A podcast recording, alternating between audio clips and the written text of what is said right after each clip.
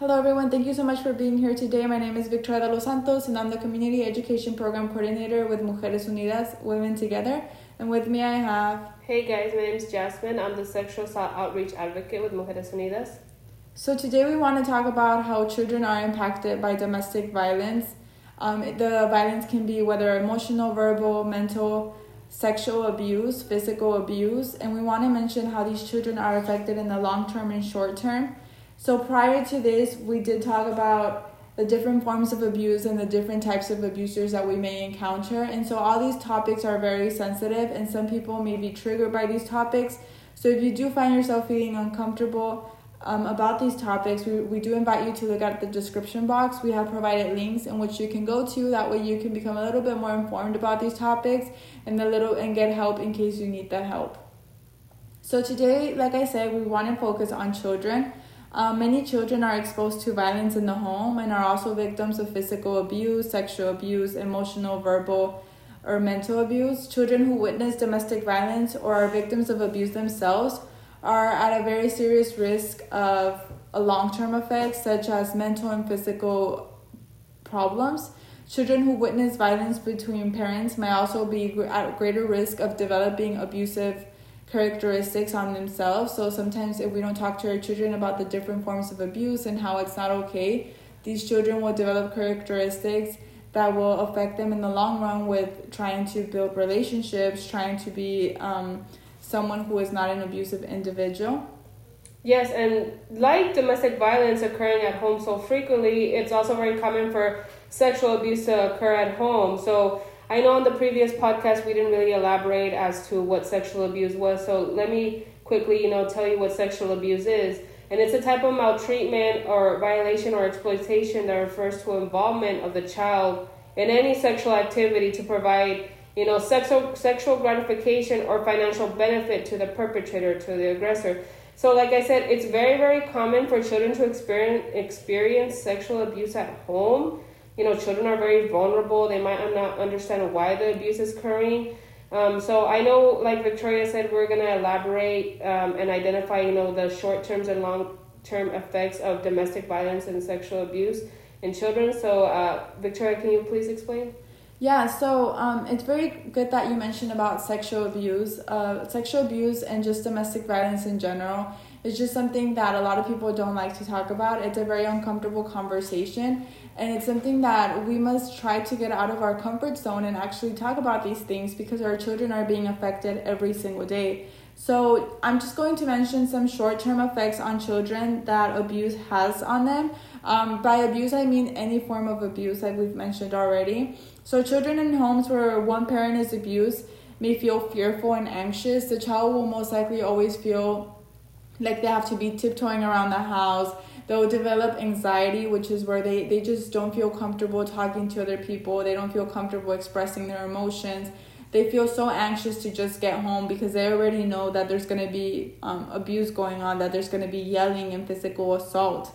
Um, they may they, they may also always be on guard wondering when the next violent event is going to happen so um, every child is different every human being is different everyone reacts very different to the different forms of abuse. And that's something that we need to acknowledge because sometimes we just expect someone who's going through abuse or observing abuse constantly to be someone who's very angry or someone who is always crying but that's not the case. Um, we can't really say, oh, well, someone who's going through abuse is always going to be crying because sometimes the person who's going through abuse would just rather be silent or would rather just act like nothing's going on because it's a lot of shame. So, um, children, like I said, react very differently, and their age really has a lot to do with the way they react. So, for example, a child who is in preschool, a young child who witnesses intimate partner violence in their home, um, will most likely start doing things that they used to do when they were younger, when they needed their parents most. So, for example, they'll start, they will start wetting the bed, they'll start sucking on their thumb, they'll be very, very sensitive to certain things, they'll always be whining. Um, they'll have trouble sleeping or they'll always be sleeping, feeling exhausted with no energy, not wanting to interact with anyone. And so, this is something that they develop because, in a way, they want the attention to be towards them. In a way um, they believe that if the attention is towards them then the person that's receiving the abuse the person that they love will not will no longer be receiving the abuse because the attention is towards the child and so this is something that you know if you work with children that are that are around this age and you see for example if you work at a daycare and you see that there's a child that's constantly wetting the bed that's constantly very silent just rather be alone then this is something that it should be a red flag for you to to see. Maybe you need to investigate a little bit about how how it is um, in the home. And then we have school age children which is children in middle school. Um, children in this age may feel guilty about the abuse and blame themselves for it this is where the child kind of develops this idea of suicide. So the child is constantly going home and observing their parents fighting, the abuse.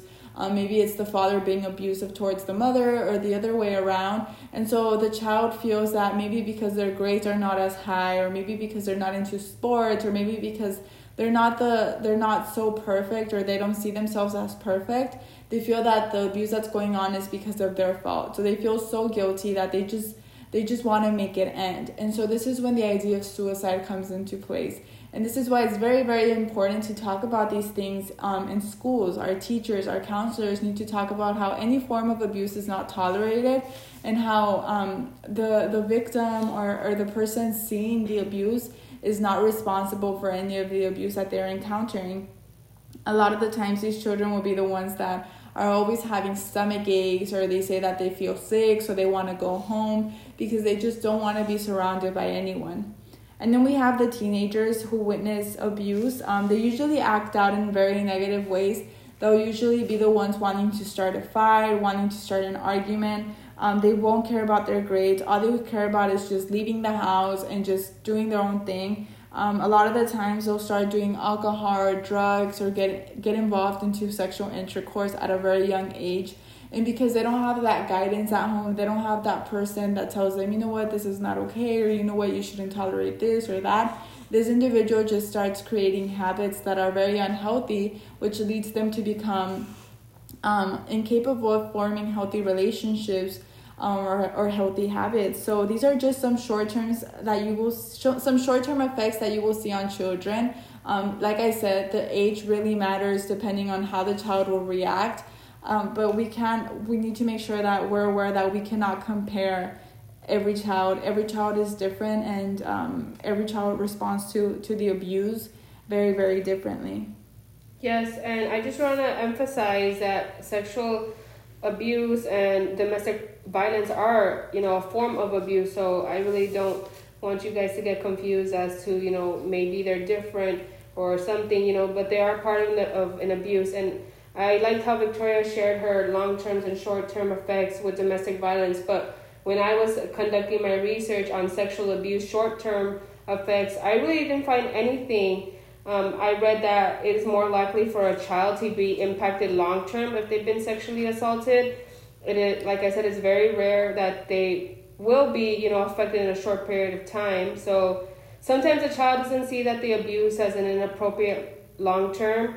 It's not. It's not inappropriate. So the long term trauma, you know, overcomes them and, and affects them.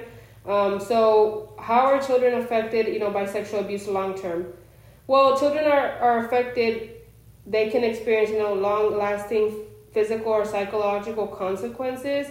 And it, I read that, you know, it's very likely that children can be re victimized, you know, uh, twice in their lifetime or many, many more times. So, sexual abuse in children can lead uh, to pregnancies in girls and sexual transmitted disease and in girls and boys or it can lead to physical injuries you know to their bodies to their private areas and in different areas because the abuser you know is stronger you know they're more powerful than them.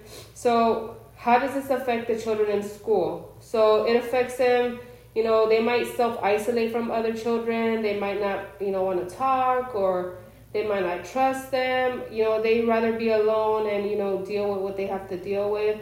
Um they not they might not want to speak up about it. So and many times um, children who go or attend school you know they have extracurricular activities such as you know pe soccer all those different sports so they might try to avoid you know getting into sports or you know you know different extracurricular activities where your body is being shown or where you might have to undress in front of other people.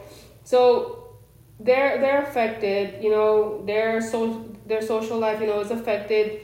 They might not want to be, you know, close to other people. So this um, this may lead to you know uh, self isolation can lead to depression. Children become depressed as to what is happening. You know, they might be confused. They might feel guilty that it's their fault. That you know, why is this happening to me? Is it this? Is this my fault? They might feel shamed because um, the perpetrator is abusing them. They don't know, you know, what's happening. They might blame themselves or they might develop anxiety, you know, having or fearing like when is it going to happen again? What's going to occur? You know, am I safe? They might, you know, practice unsafe sex in teenagers. A lot of the times, children who have been sexually abused at a young age may uh, practice unsafe sex in in their older teenage life. So it's it's very very important, you know, to talk about these topics because as well as unsafe sex, teenagers may also you know develop substance abuse to help them cope. Um, they might have a lower self esteem, especially in, in girls. You know, girls develop lower self esteem. They might not see themselves, you know, as, as somebody that's worth it, or they might be, you know, embarrassed.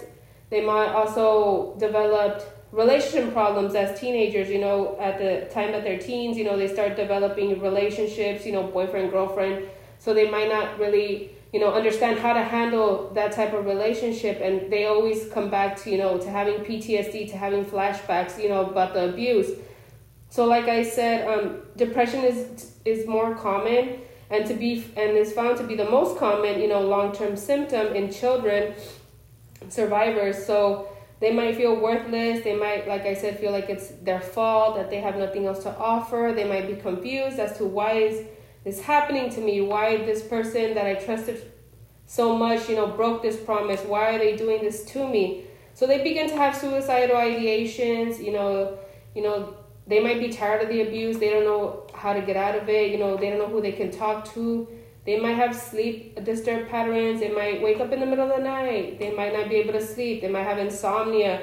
You know, and many times I know I think Victoria mentioned that you know children regress back, and you know they they wet the bed, they suck their thumbs. You know, they go back to to that type of of, of patterns. You know, and they begin to develop different um, disorders, and you know it, it's very very very common for survivors of child abuse to blame themselves for the abuse, you know. So children won't really disclose um, about the, the abuse. So um, they might feel like they, um, you know, like I said, they might feel like it's their their their their fault. You know, they don't really understand why this is occurring. So it's very very important to to allow children to express themselves, express their emotions. Um, like I said, uh, children really don't speak up. So I know we're going to talk about why is it the reason that children don't speak up? Why do they keep quiet? What's holding them back? And it's very important, like I said, to be a very, very good support system to the children.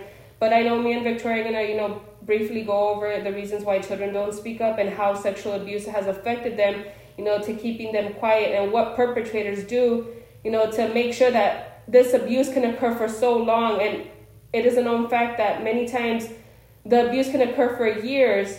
And I, I really want to, you know, explain the reasons why. So, Victoria, can you explain the reasons why, you know, children in domestic violence, you know, don't speak up or children that are being abused don't speak up? A lot of the times these children um, whenever they, they haven't had someone to talk to them about how abuse is not tolerated or how someone how there's help out there you know that there's services in our community a lot of the times these children um, don't know that the services are out there so they're too afraid to speak up or they feel like their family is going to be separated and they're not going to have anyone to talk to they're not going to have a home to go to and that's not the case and so these these children become um, filled with fear and anxiety and just they, they just completely feel like they're alone a lot of the times these children become isolated and they feel that the best way to overcome it is okay well you know at this point i'm already in high school um, just a couple more years and I'll be able to go to college and I'll be able to leave my home and just I'll just forget about this.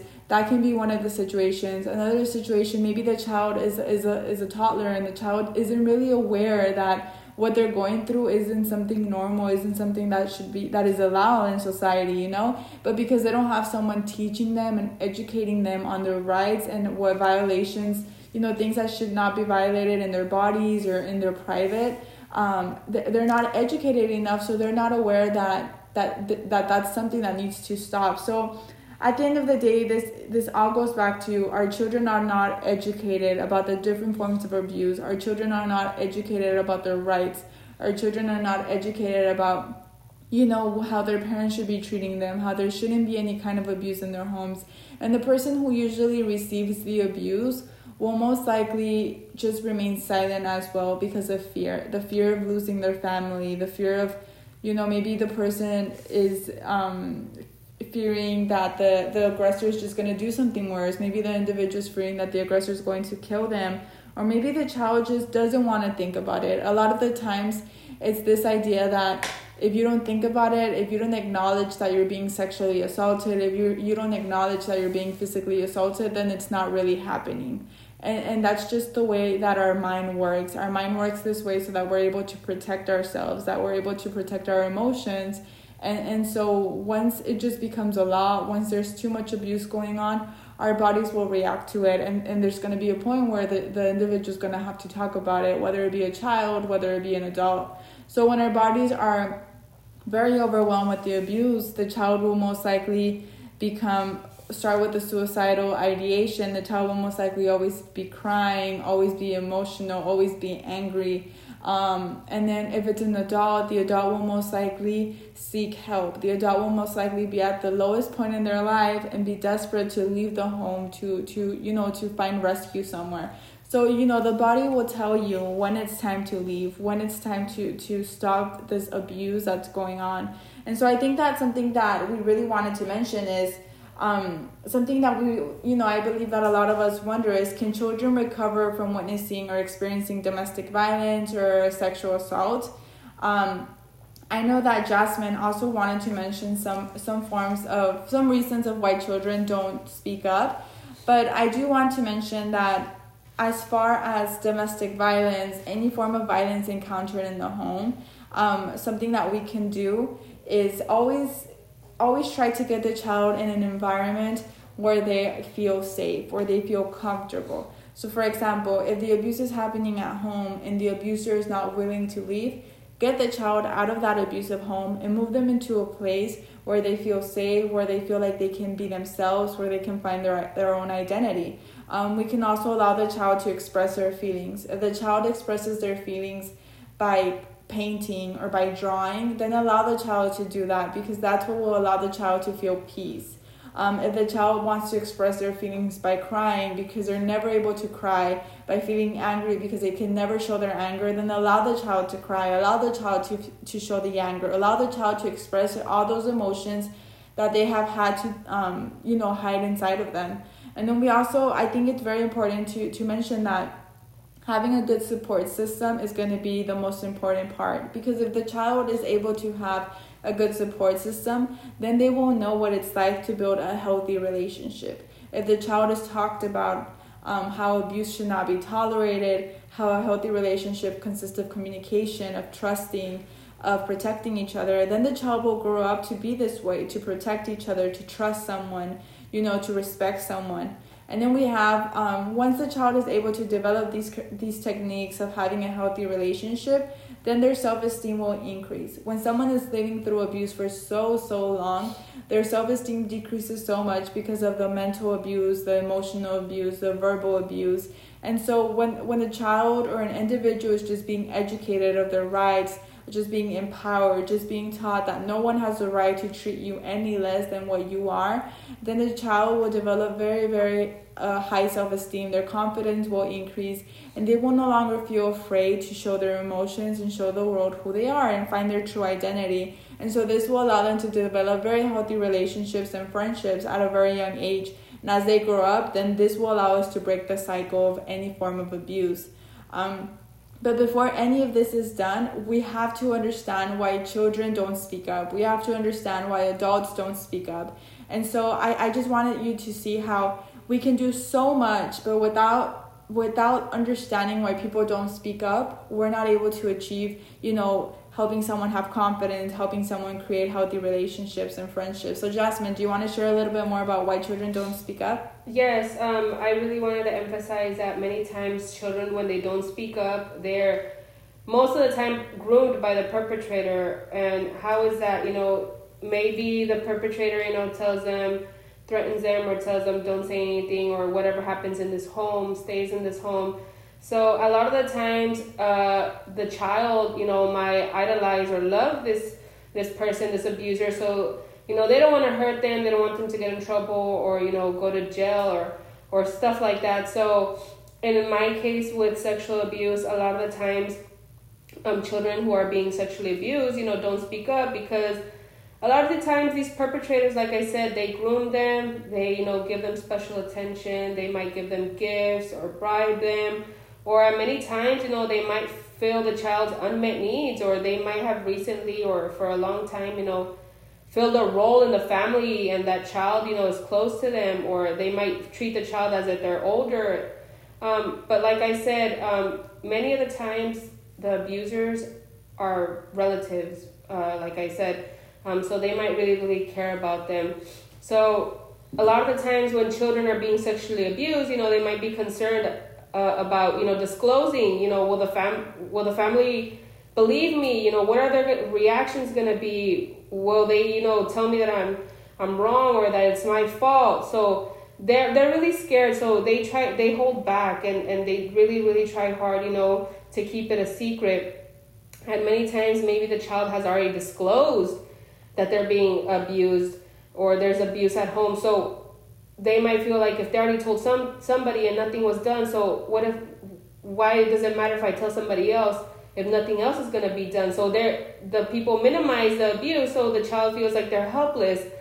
Um, and like I, uh, Victoria said earlier, you know, the child might seem like the abuse is normal at home. The perpetrator might tell them, "Oh, this is normal. There's nothing to worry about it." So they don't know or they don't realize that this is a form of abuse, so they live on with it. And like Victoria said earlier, you know, they might wait till you know they're out of out of school. You know, they go to college to get away from the home. So they're really you know shaped and and and you know they're shaped into thinking that you know if this is in a, healthy environment, this is a healthy home. Like there's nothing going on here. If everything is normal, but in reality, you know, a lot of the times children or adults don't know that this is actually a form of abuse. So they might not know, like I said earlier, that there's a lot of help available out in the community. You know, they, they, might, they might not have someone who they can trust. You know, they have these adult figures, these people that they love, that broken trust and broken promises that they, they, have, they have lost a sense of trust, you know, as an individual. So, like I said, a lot of the times they're, they're afraid. They're afraid to speak up. They're afraid that they're going to get hurt, that they're, that they're going to hurt somebody that they love, that they're something's gonna happen, something bad's gonna happen for telling, you know, they they're constantly, you know, being threatened, you know, if you say something, you know, this this is gonna happen. So a lot of the times, you know, children stay quiet, parents stay quiet because they're afraid. They're afraid of the abuser, they're afraid of the perpetrator. So um, I know Victoria would like to share some of her, you know, uh, reasons why children don't speak up. Um, and so yes, I think that what you mentioned is is, is something very um, very important and, and and i think that there's so many other reasons why children don't speak up why adults don't speak up and and so i think that at the end of the day what we want to really emphasize on is the importance of caring for our mental health. And so just the way as adults we care for our mental health and, and whenever we're feeling you know we're not feeling um, physically okay we feel ill we feel sick we go to the doctors. Well the same should be done whenever you're you're experiencing depression or anxiety or just you feel so much anger you should go to to a psychologist to a counselor to talk to someone about all those thoughts and those emotions and everything that you have encountered. And so something that we wanted to mention is how can we help our children recover after witnessing or experiencing any form of abuse?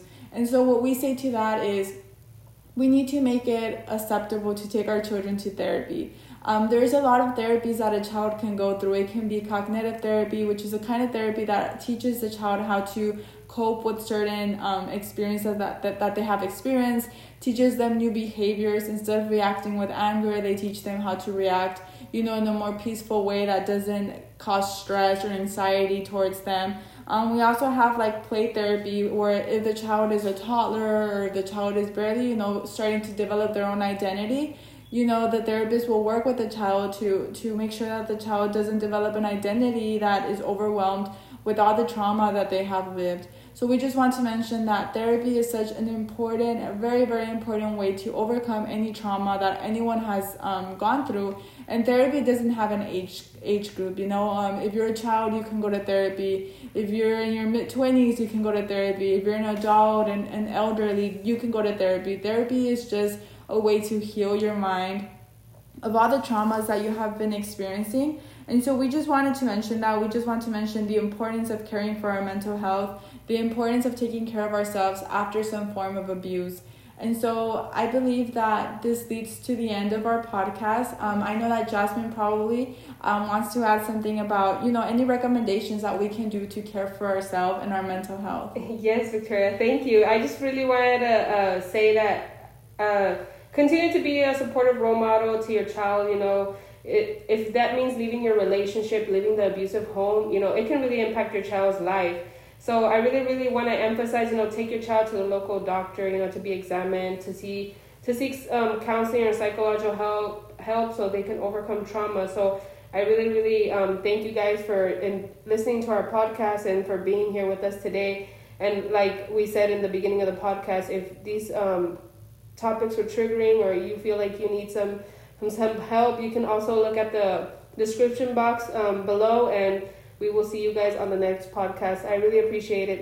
Thank you guys. Thank you so much. Um, just remember that once you share this information, the more we educate, the more lives we're saving.